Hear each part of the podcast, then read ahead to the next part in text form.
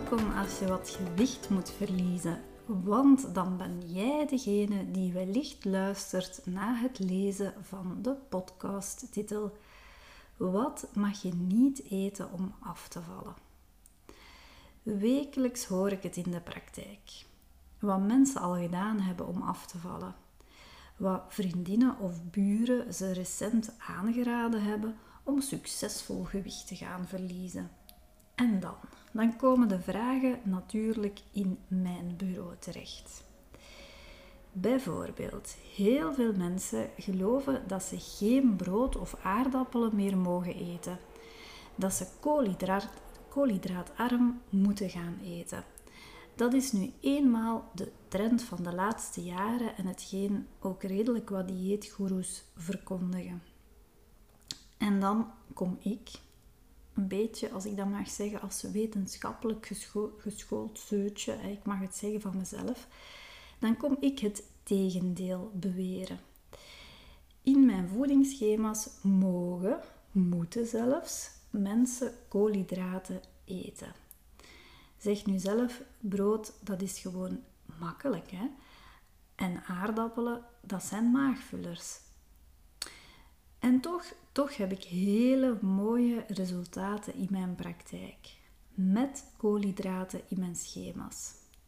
Waarom zou je ze eigenlijk niet eten? Ik zeg zelfs meer. De vezels en de bouwstoffen die je uit koolhydraten haalt, die bewaken onze gezondheid. Ze zorgen voor een goede darmflora en dus ook een optimale spijsvertering. En natuurlijk houd ik rekening met de porties van de koolhydraten. Zeker bij diabetes moet dat een beetje uitgelijnd zijn. Ehm, en natuurlijk hou ik ook rekening bij bepaalde intoleranties. Vandaar krijgt ook iedereen zijn persoonlijk op maat gemaakt voedingsschema. Koolhydraten ja of nee, dat verhaal kennen we. Maar zo zijn er tal van voedingsstoffen waarover vragen gesteld worden. Mag dat nu wel of mag dat nu niet?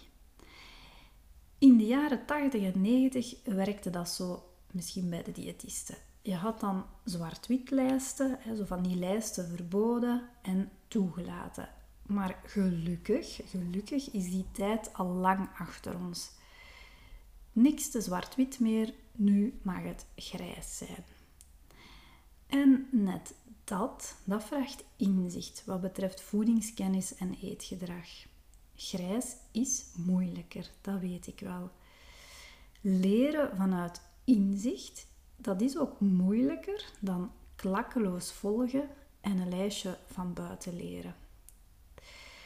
De vraag moet dus niet zijn: wat mag je niet eten om af te vallen? De vraag zou moeten zijn: hoe vaak mag je iets eten, iets fouter eten, hè, vetter of zoeter? Wat is de frequentie van het zondige? Of als er iemand heiliger is dan de paus en nooit frieten of chocolade of koffiekoeken of alcohol of whatever hè, tot zich neemt, wil ik die persoon eigenlijk wel kennen en wil ik daar toch eens een babbeltje mee doen. Als je kan uitkijken naar een moment dat je niet volledig binnen de lijntjes kleurt, geeft dat op zich ook moed om de rest van de week je best te doen. Bijvoorbeeld zondag frietdag bij menig Vlaming. Hè. Gebakken in een gezonde vetstof moet dat zeker en vast kunnen. Hè. Als je de juiste portie hanteert natuurlijk. En juist doordat je weet dat je zondag frieten gaat mogen eten, kan je de tractatie woensdag pizza bijvoorbeeld gaan afslagen. Afslaan, sorry. Er is dus niets zo dat wel of niet mag. Uiteraard zijn er zaken die beter of slechter zijn qua calorieën en gezondheid, maar eigenlijk weet je dat wel met je gezond verstand. Maar vooral die mindset achter zwart-wit diëten, die is gewoon fout en creëert schaarste. Waardoor emo-eters zich dan weer aangetrokken zullen voelen tot rebelsheid. En ik ga hier zelfs een stapje verder. mijn beroepstitel diëtiste vind ik niet zo leuk, vind ik niet geweldig. Want het woordje diëtiste impliceert dieet. En dat past wel in een medische context, maar niet in de begeleiding van emo-eters puur sang. Geloof het of niet, maar met vrijheid, mildheid en af en toe wat deugenieterij zijn de resultaten op termijn veel groter, veel impactvoller dan met restrictieve en wellicht aanlokkelijke zwart-wit diëten die gedoemd zijn om slechts tijdelijk inzetbaar te zijn. Zowel qua mindset als op vlak van gezondheid zijn te grote voorwaarden in een dieet nefast. En hetzelfde geldt eigenlijk voor portiegroottes. Te grote veranderingen, hè, te veel ineens van je portiegroottes afdoen, ehm, dat geeft ons lichaam een shock-effect. Je metabolisme gaat dan sowieso blokkades opwerpen, maar ook je geest en je mindset gaan in shock en in tegenreactie. En de kans is groot dat je dit ook allemaal al eens aan de lijve ondervonden hebt. Dus op die vraag, wat mag ik niet eten als ik op dieet ga? Ja, daar is geen goed antwoord op te geven, omdat het een foute vraag is.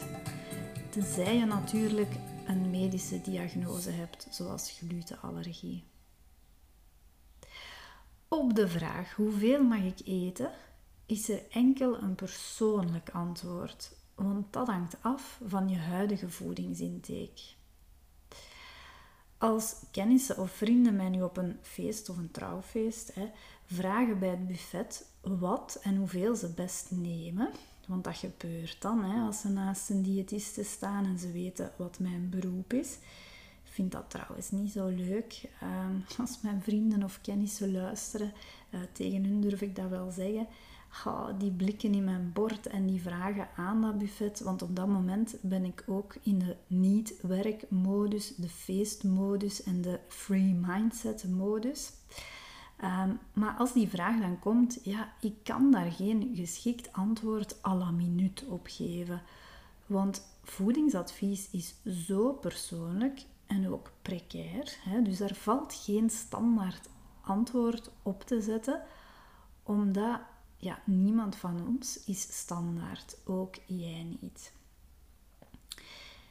Is er nu iets positiefs aan dit verhaal, nu je van mij nog altijd geen concreet antwoord hebt gehad op de vraag van de podcasttitel? Hè?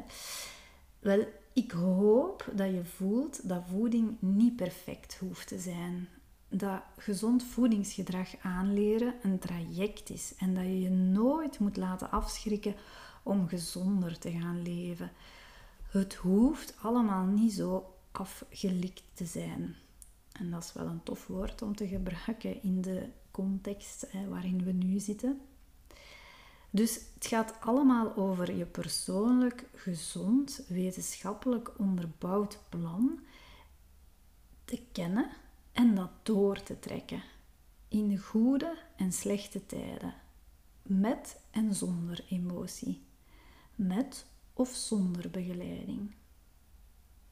En heb je nu vragen of zit je ergens mee? Vraag me dan zeker raad. Ik zal niet bijten, beloofd. Lieve groetjes en tot de volgende sessie. Dag.